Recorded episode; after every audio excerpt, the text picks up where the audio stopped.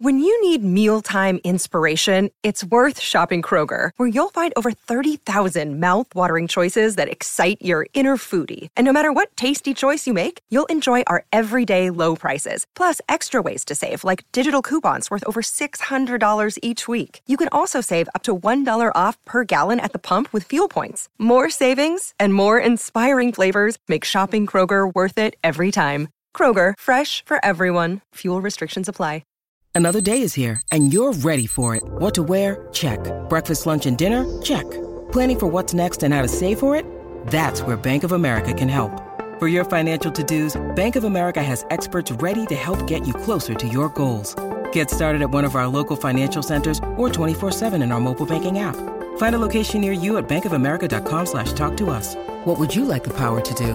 Mobile banking requires downloading the app and is only available for select devices. Message and data rates may apply. Bank of America and a member FDIC.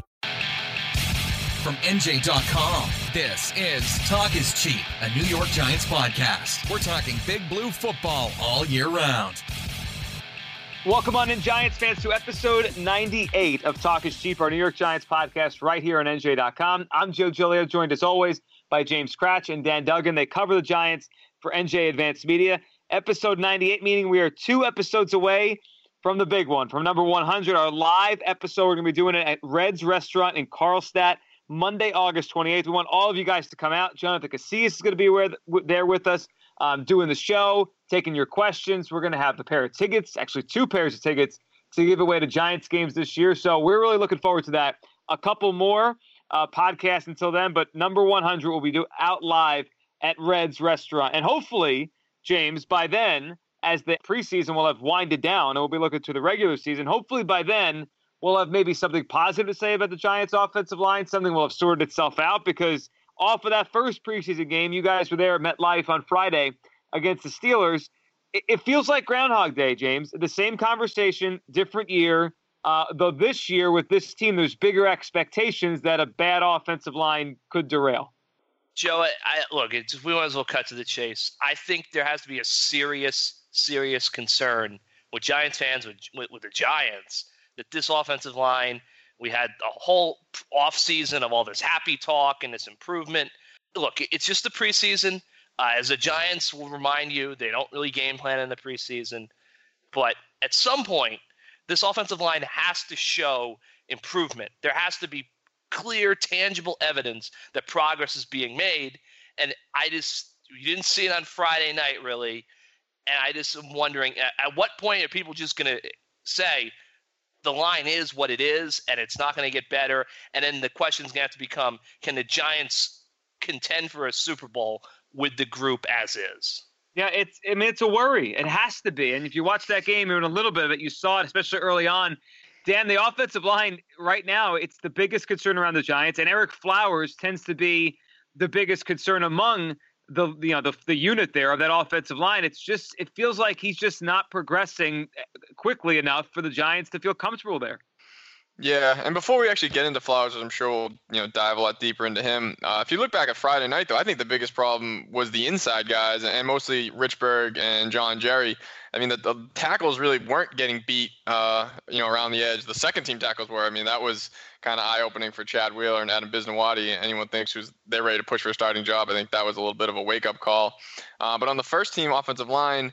Uh, you know, the sacks were either a combination of Josh Johnson holding the ball forever in a day, uh, or some pressure up the middle, especially Weston Richburg. He he had a really rough night.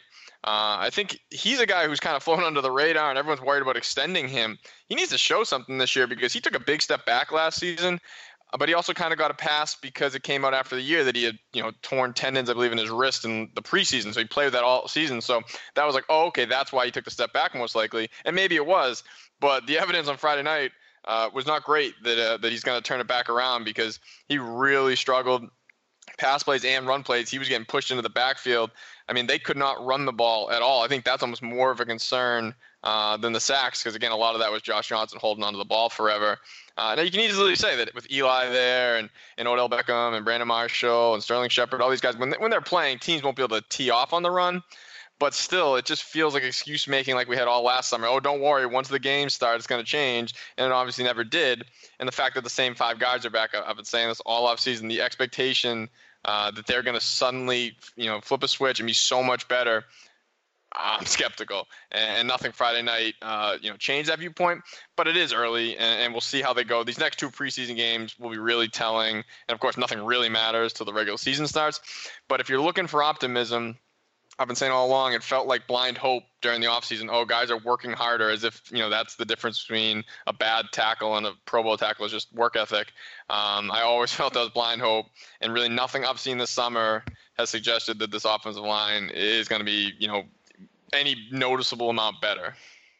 Yeah, it's hard to say that. And off of the first game, off of what you guys have reported and talked about it at training camp, it feels like the same old story. James, when you look at what happened on Friday night against the Steelers, Dan was mentioning the interior there. I think it is easy to point to Flowers, and I did it to start the show. But mm-hmm. if Flowers isn't the only concern, if they have more concerns in there, or the rest of that unit isn't good to maybe cover up a little bit of what he is, that's a problem because I, I don't think they could survive if they have two or three spots there that are shaky. Definitely. And I, I think Dan hit on the nail on the head. Richburg is the guy that you really have to wonder, you know, what, what is up with him because uh, I look at right guard. I mean, look, the Giants knew what they were getting with John Jerry uh, when they brought him back. And another thing, and we'll see how Dan thinks about this. I have not seen anything this summer through three weeks of training camp and, and the first preseason game that leads me to believe that DJ Fluker has a serious chance to win a starting job from John Jerry, from Bobby Hart, from anyone.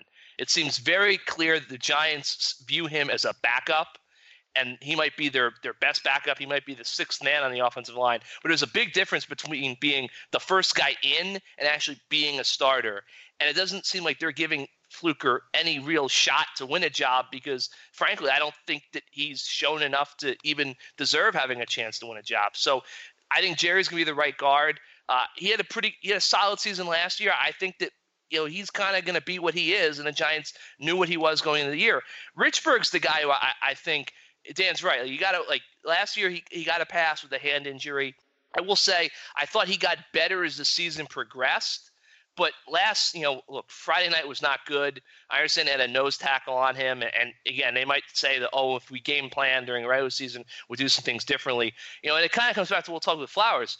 It's the NFL. I mean, you know, you're starting offensive lineman. You're paid a lot of money to block the guy in front of you, and at, at some point, you know, he's just going to have to do that. And if he doesn't do it, then you're right. Beyond Flowers and, and Bobby Hart, uh, the Giants are going to have more problems. And look, that that unit has to be, you know, I always talk about it, the unit has to be good as a whole. But if you have multiple issues on that five man line, uh, you're going to have a lot of issues elsewhere. Yeah, I'll just yeah, jump you, in on Fluker, ahead, and yeah. then then we can definitely get the flowers, which I'm sure is going to be a longer conversation. But like James said, I, again, it happens in every sport, every team, every fan base, every organization. In the offseason, everything is great. Like DJ Fluker, former first round pick, oh, they got him. Oh man, he's going to step right in there's a reason why the San Diego Chargers or Los Angeles Chargers now drafted him in the first round four years ago, picked up his fifth year option, and then tore it up and just said, see you later before he even got to that fifth season. That doesn't happen to good players. I mean, now listen, I'm not saying he's a bad player, and maybe if someone goes down, he steps in and is better than, you know, who you might have had on Adam Gettis or Brett Jones. Maybe. But the idea all offseason that he's going to come in and, and, overtake Bobby Hart, overtake John Jerry, I mean, there was a realistic expectation maybe that he would push Hart, but they clearly view him as a guard. He really hasn't taken very many snaps at right tackle, and even the ones he has has been on the third team. So it seems almost more just to make sure he knows the plays in case he does have to, you know, step in there in a game situation. But uh, it's just it's easy to get carried away with oh he was a first round pick and oh he's huge and he's so excited to be here. Well, there's four years on tape we saw the offensive line market explode this offseason, and yet DJ Fluker was available for a one-year deal with 1.5 million guaranteed. You have to keep that type of thing in perspective. The Giants front office is not that much smarter than the rest of the league, or vice versa. The rest of the league isn't that dumb that they just missed this, you know, six six monster that was a first round pick and they didn't realize oh what you know DJ Fluker's available. So that have to that those expectations should have been more tempered. Not that he's looked terrible this summer. He's looked up and down. He's looked like a guy who you know sort of like Ereck Flowers was a first round pick has never lived up to it. And the Giants may be in the same situation with Flowers a few years down the road where they might walk away from a first round pick the same way the Chargers did. So I just think that uh, it's hard to keep that type of thing in perspective in April and May when when everything's excitement. Um, but now, you know, now that the kind of rubbers hit the road, you're realizing that DJ Fluker is what he is. And, and all along, he was brought in as a backup because as soon as they signed him, they, they brought John Jerry back for more money. So made it pretty much clear where their plans were there. Yeah, if that's the depth, it doesn't feel like there's a lot of depth there. It doesn't feel like there's a guy that, you know, usually the backup quarterback, we always joke about that as the most popular guy. I can't imagine many are going to be chanting for DJ Fluker to come in if there's a problem, but there's not much there. And James, at tackle, uh, Ereck Flowers, the story of last year, the story of this offseason, the story of training camp so far. How much better can he get? And is his performance directly going to tie to everything else in this offense? And we know how important the left tackle is, especially with a quarterback like Eli Manning, who's not mobile at all. I mean, they need to block for Eli to give him a chance. And it just feels like Flowers, every time anyone talks about him, it's it's never in a, yeah, you know what, he's about to turn the corner type of light. I, I never hear that. No, and I think you know, look, Flowers. There have been moments this training camp where he's looked improved. Uh, no doubt about it. And he did play pretty well in the preseason game against the Steelers. I think Pro Football Focus, you know, no sacks allowed, uh, no pressures allowed. That being said, the last few days at practice, uh, not so much. We're taping this on a Wednesday, not so much Tuesday, but Sunday and Monday have been really rough. I people, I'm sure Giants fans have seen the videos out there.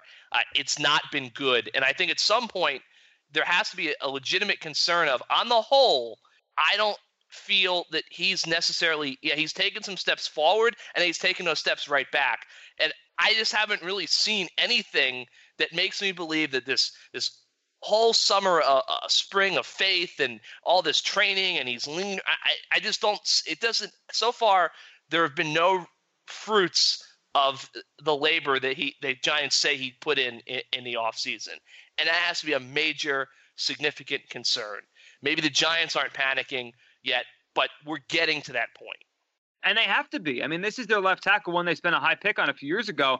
And Dan, I'm looking at the schedule now in front of me, and look, I don't think any team can survive if they have a bad offensive line. But the Giants this year in particular have a schedule that has a whole bunch of good pass rushing teams. I mean, you have – the division pretty much the, the strength of those defenses on the defensive line. You have the AFC West, which is Joey Bosa and Von Miller. You have Seattle. Uh, you have Aaron Donald, Los Angeles. I mean, the, the, the Giants, if they don't block this year, are going to be struggling in almost every single game. Not just because it's important, because they're going against really good defensive lines.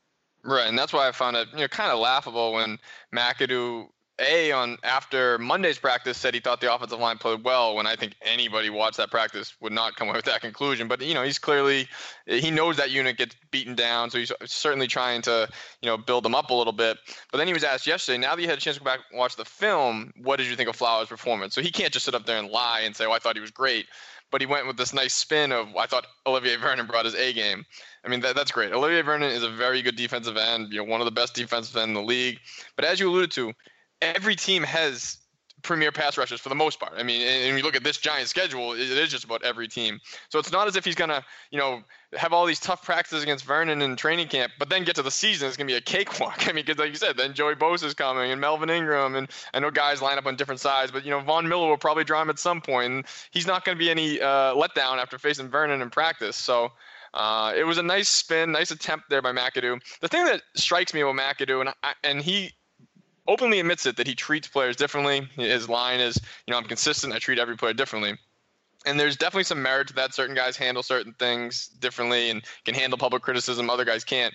But he just bends over so far backwards to never criticize the offensive line and Flowers in particular that I would think at some point, if you're another player on the team who's, you know, had a jab thrown at you publicly, the, the one that stands out is, is Paul Perkins, who uh, very rarely has any running room. But the one time he had some running room uh, in the preseason opener, he got seven yards. And McAdoo said, you know, that can't be a seven yard run. He has to make the safety miss or run him over. And, and, you know, really was kind of pointed criticism about one play that Perkins made. And yet there's, you know, mountains of film of Flowers getting beat like a drum.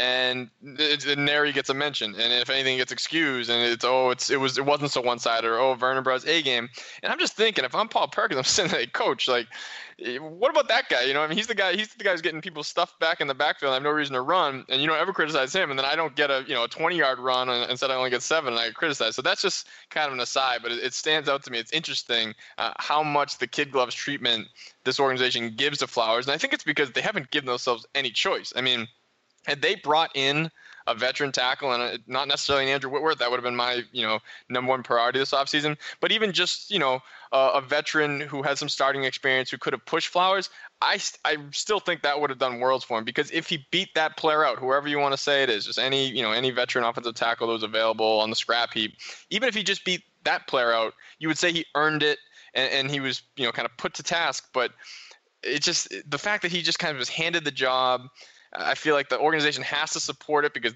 they're the ones who didn't make any moves, and it just doesn't feel like they pushed him enough. And now you're really looking at a situation where there's no backup plan. If if he comes out and is as bad as he was last season again, where do they turn? And you hear so much talk. Oh well, they have these different players. They added Rhett Ellison. I mean, he's not a six offensive lineman. Rhett Ellison's a good blocker. I think he's going to help more in the run game. But I mean, he, if he's a tight end on the field and you're going to keep him in to help Ereck Flowers every play, you're just taking a receiver out of the route. So uh, that can't be the solution to just oh we'll just put Rhett Ellison next to left tackle every play. So uh, it's on Flowers to play better as James said, there just hasn't been much evidence this summer that he's going to be uh, significantly better. Maybe he marginally improves. Maybe that's enough. I mean, hey, they did win 11 games with him as a left tackle last year, but clearly that wasn't because of the offense. So I just feel like we're back at the same point we were when they left the field in Green Bay, that he was the biggest weakness on the team. They did a lot of things off this offseason, but they didn't address that. So if there's an Achilles heel and you want to look for one, uh, that's the obvious place to start. A couple things what Dan said. One, I just want to uh, this tweet I saw. Uh, Jeff Howe, you know, Dan knows him well. Uh, covers the, the Patriots for the Boston Herald. Uh, the Patriots having joint practices with the Texans uh, in West Virginia this week. And he had a tweet yesterday. Marcus Cannon, and look, obviously Marcus Cannon is a better left tackle than Ereck Flowers. I don't think anyone's disputing that. Uh, he owned J.J. Watt yesterday in practice, and I would argue that J.J. Watt is a better player than Olivier Vernon. So it is possible for a left tackle to handle a star pass rusher in a practice setting.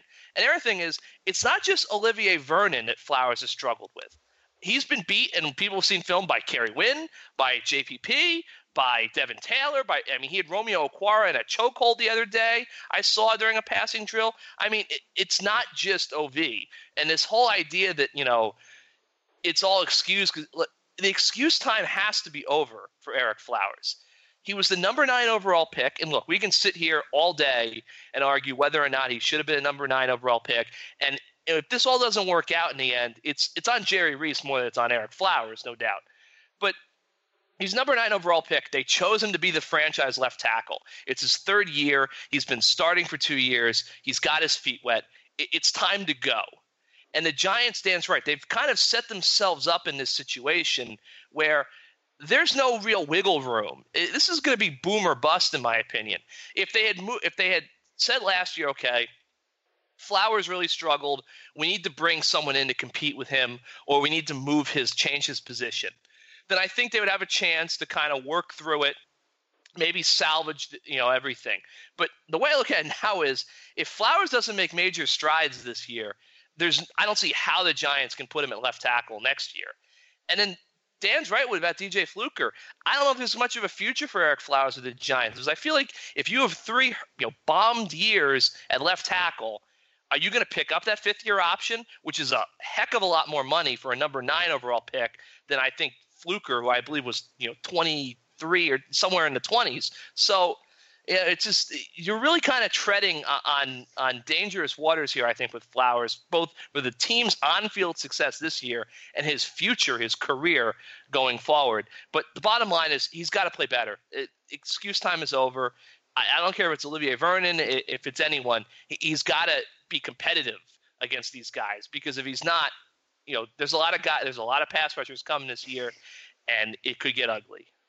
So what do they do, Dan? I mean, we're we're all sitting here kind of shrugging our shoulders. It feels like the Giants are shrugging their shoulders. Is there a chance they go out and make a move for something before the season, whether it's a depth piece that you feel better about, and if they do have to make a move, they could put this guy in, or is this is what it is that the Giants are going to go into this season and cross their fingers and hope things change? Yeah, I mean, I think it is what it is. It's funny. Anytime a you know a veteran tackle hits the market, I have a million people hit me up immediately on Twitter. Think the Giants are going to look at him? And obviously, you look into it, but my pretty much my stock answer now is, well, they haven't yet. So what? Why are they suddenly going to change and, and try and go after this guy? They they seem all in on Flowers. It would be tough at this point now if you were going to bring somebody in, because again, talking about a guy who has kind of a, a fragile mentality, you've made him the starter all season, then all of a sudden, all off season, then all of a sudden, like three weeks into camp, you're going to bring in competition. That would be a tough thing. And and obviously the the caliber of players that would become available at this point not going to be very strong. I mean, remember they signed Will Beatty, you know, right before the season last year, and, and he barely even dressed for games. So uh, the guys that are going to be available at this point, I don't think it'd be worth it because you are so invested in Flowers. You believe that he will turn the corner. Uh, at this point, you have to ride it out. I mean, there are ways that they can. Uh, you know, try to to work around it. It is a quick strike offense. They do have more weapons. As much as I, you know, I kind of poo-pooed the Ellison thing. I mean, they will need to help more, uh, even if it's just chip blocks from the backs or or keep a tight end more often than they did last year. They have to adjust to what they did. You know, last year they they stuck with the same thing as I mentioned many times over and over and over again. I mean, this offense shouldn't be completely undone you know by flower struggles because you still do have some great weapons. The problem is at that position one or two breakdowns a game can change the game. You can either a get your quarterback injured, which you know is the worst case scenario, but a blindside hit much more likely lead to a fumble, or you know you can knock the ball from the air for an interception, all sorts of different things like that. So that's the concern, and that's the problem with Flowers too, is when he gets beat in these clips, it's he's, he's like Uh, Vernon's running around a cone. I mean, it's there's no resistance. Uh, that's the bigger problem. Like Bobby Hart at right tackle is not going to make the Pro Bowl this year, but he doesn't stand out practice in, practice out by just getting completely abused by JPP. I mean, granted, there's definitely times where he has a rough practice or he has a rough snap, but at least there's some resistance put up. Sometimes Vernon goes around Flowers like he's not even there, and that's the part that's really scary. I mean, we saw that a few times last year. I mean, the, the, Dallas game at home sticks out where Manning just got crushed in the back because Flowers didn't even get a hand on the defensive end. Uh, so that that's really where he can derail the offense. Because again, people say, "Oh, it's only one or two snaps." You got to keep in mind in practice, they only you know throw the ball with the full team, uh, first team offense out there, maybe 15 times. So if he has three bad snaps in that you extrapolate that over a full game, that's scary. So um, it's definitely a concern. Like I said, I don't think it's it's enough to completely derail the offense because they were able to win 11 games last year. But uh, it's it's by far the biggest concern they have, and and as I keep saying, I just don't see uh, you know really a a solution they have lined up if if he is as bad as he was the last two years. Two things. One, I agree with Dan.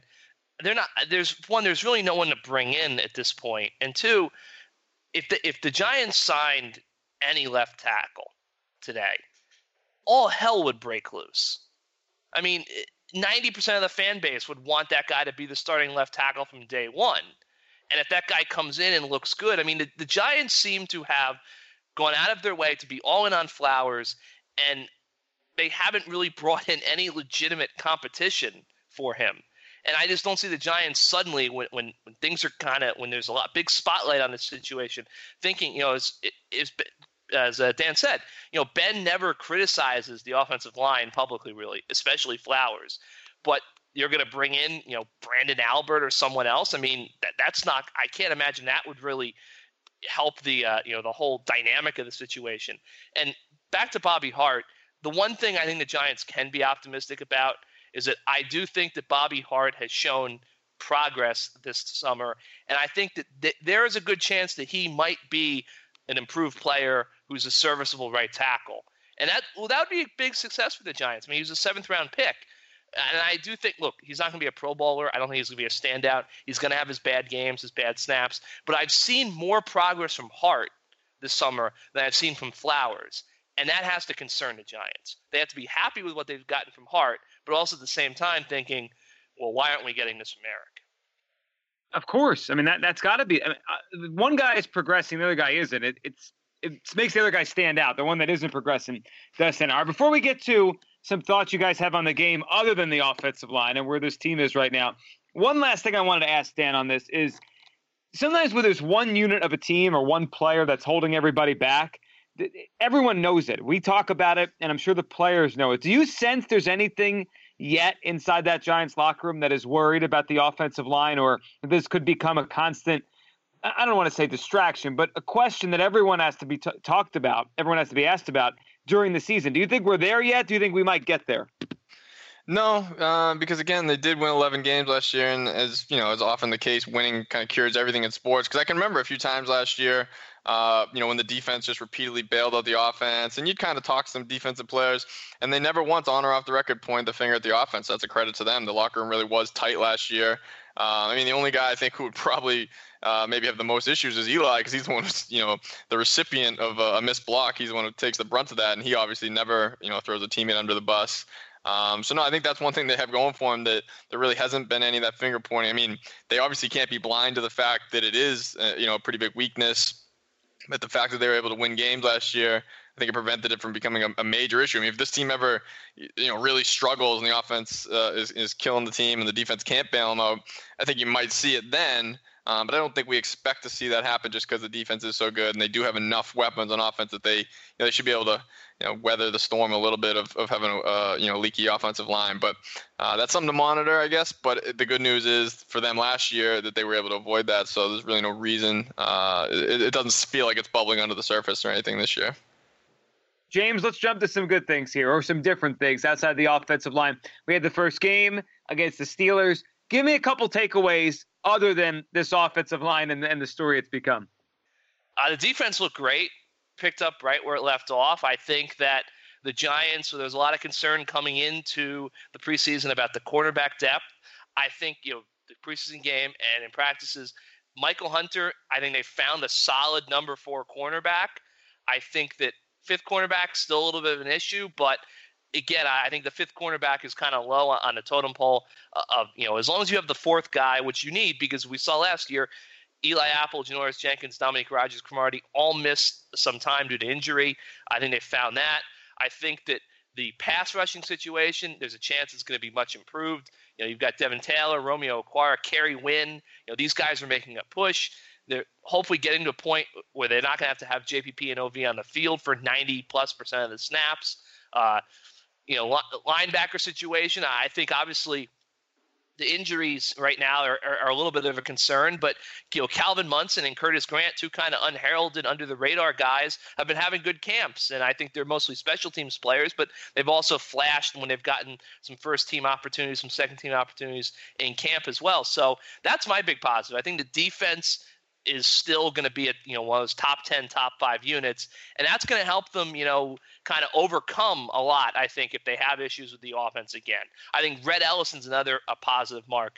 Obviously he was brought in for his blocking. Uh, he's impressed me this summer with his ability as a, as a pass catcher and i think that he might end up being more of a weapon than anyone ever expected. So that's my positive stuff. Obviously the backup quarterback situation, not great, but I do think that you saw if Davis Webb wasn't terribly, you know, sharp statistically on Friday night.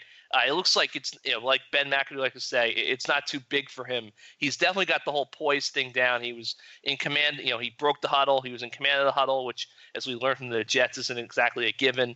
And uh, I think that, you know, he you saw some good things out of him. So those are some positives I take away from Friday night. What stood out to you, Dan? Uh, yeah, I guess let me start with the negative and kind of follow uh, our conversation with the line they better protect Eli because whew, backup quarterbacks uh, was an adventure. I mean, Josh Johnson uh, just did not. He looked like a quarterback who has not thrown a pass in a you know regular season game since 2011. Just and the funny thing is he's bounced back a little bit in camp, so maybe it was just a lot of rust he had to knock off because he actually had a good preseason last year with the Ravens. Um, but yeah, just did not look good. Uh, Geno Smith looked a lot better. I mean, he looked like a quarterback who was a second round pick at one point in time but the turnovers, I mean, he threw one interception, had another interception where he kind of got bailed out, where there was a hold uh, away from the play. Uh, and then it has had a rough week in practice. If you've been following along those reports, I mean, first time we've seen Ben McAdoo make a player run a lap, and it was it was Geno put him over the edge with fumbles on consecutive plays, uh, you know, backed up around their own goal line. So, uh, not not the greatest way to build on whatever momentum he had on Friday night. Um, in the running game, uh, another concern, uh, like I said, Paul Perkins really had nowhere to run other than that one seven yard run. Uh, I thought Orleans Darkwa uh, was clearly the best back. I mean, he only had three carries, but picked up 18 yards and just kind of does what he always does, which is hit the hole hard. Uh, you know, get get what's blocked and a little bit more because you know he'll fall forward. Um, So like that was you know a little silver lining in the running game because again there wasn't a heck of a lot of room to run for anybody.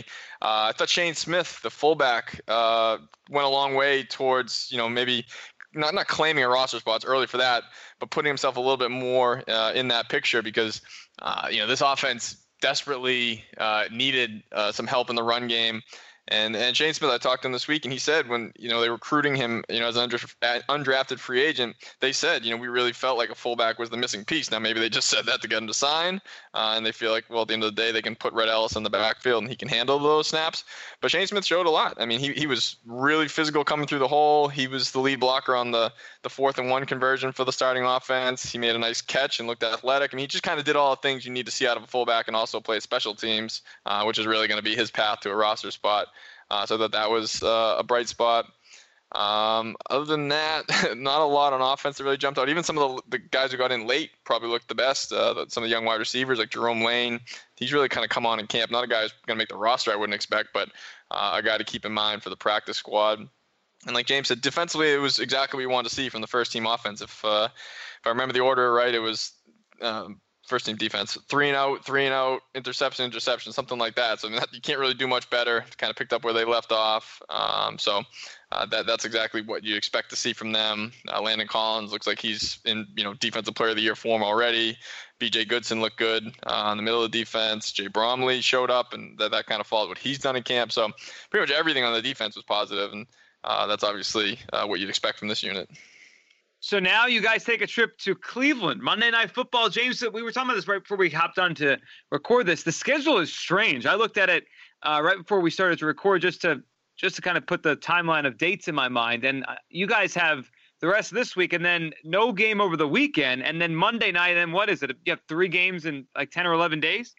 Yeah, I think it's three games in eleven days. They play Cleveland on Monday Night Football, Jets, Snoopy Bowl seven, I believe, which I'm sure we'll talk about it next week's podcast, but it should be maybe the greatest Snoopy Bowl of all time, the most anticipated one for sure. And then they'll have the you know the, go up to Foxborough that Thursday uh, for the final preseason game. They'll have cuts, and before you know it, it'll be week one, and the Giants will be getting ready to go down to Dallas. It, kind of has flown by and it's going to start really flying by. But yeah, it's a challenge. Ben McAdoo has been very kind of, he's kind of embraced it publicly at least, this three games and 11 day schedule. I think it's going to be interesting to see how, I mean, he's never really going to say much, but how they kind of balance playing time and everything, especially for the starters with that kind of condensed schedule. But uh, it's going to be a kind of a mad dash to the end of the preseason for the Giants, and then they'll be on to Dallas. On to Dallas, probably without Ezekiel Elliott. We'll see how that appeal goes and what goes on down there. I'm sure we'll have a lot to say about that as we preview the season. Dan, as always, thanks for doing this, and a couple more. Uh, we'll see us. Uh, we'll see everybody out at uh, at Reds in Carlstadt. I'm looking forward to it. Yeah, less than two weeks away. It's gonna be fun. Episode 100, Reds Restaurant in Carlstadt, Monday, August 28th. Come out. We'll be doing this show live. Jonathan Casillas will be there. We'll have tickets to give away to Giants games this year. James, it's going to be a lot of fun. Enjoy Cleveland, and uh, we'll see you at Reds in a couple weeks. You got it, Joe. Thank you. And thanks to all of you for listening to episode 98 of Talk is Cheap right here on NJ.com.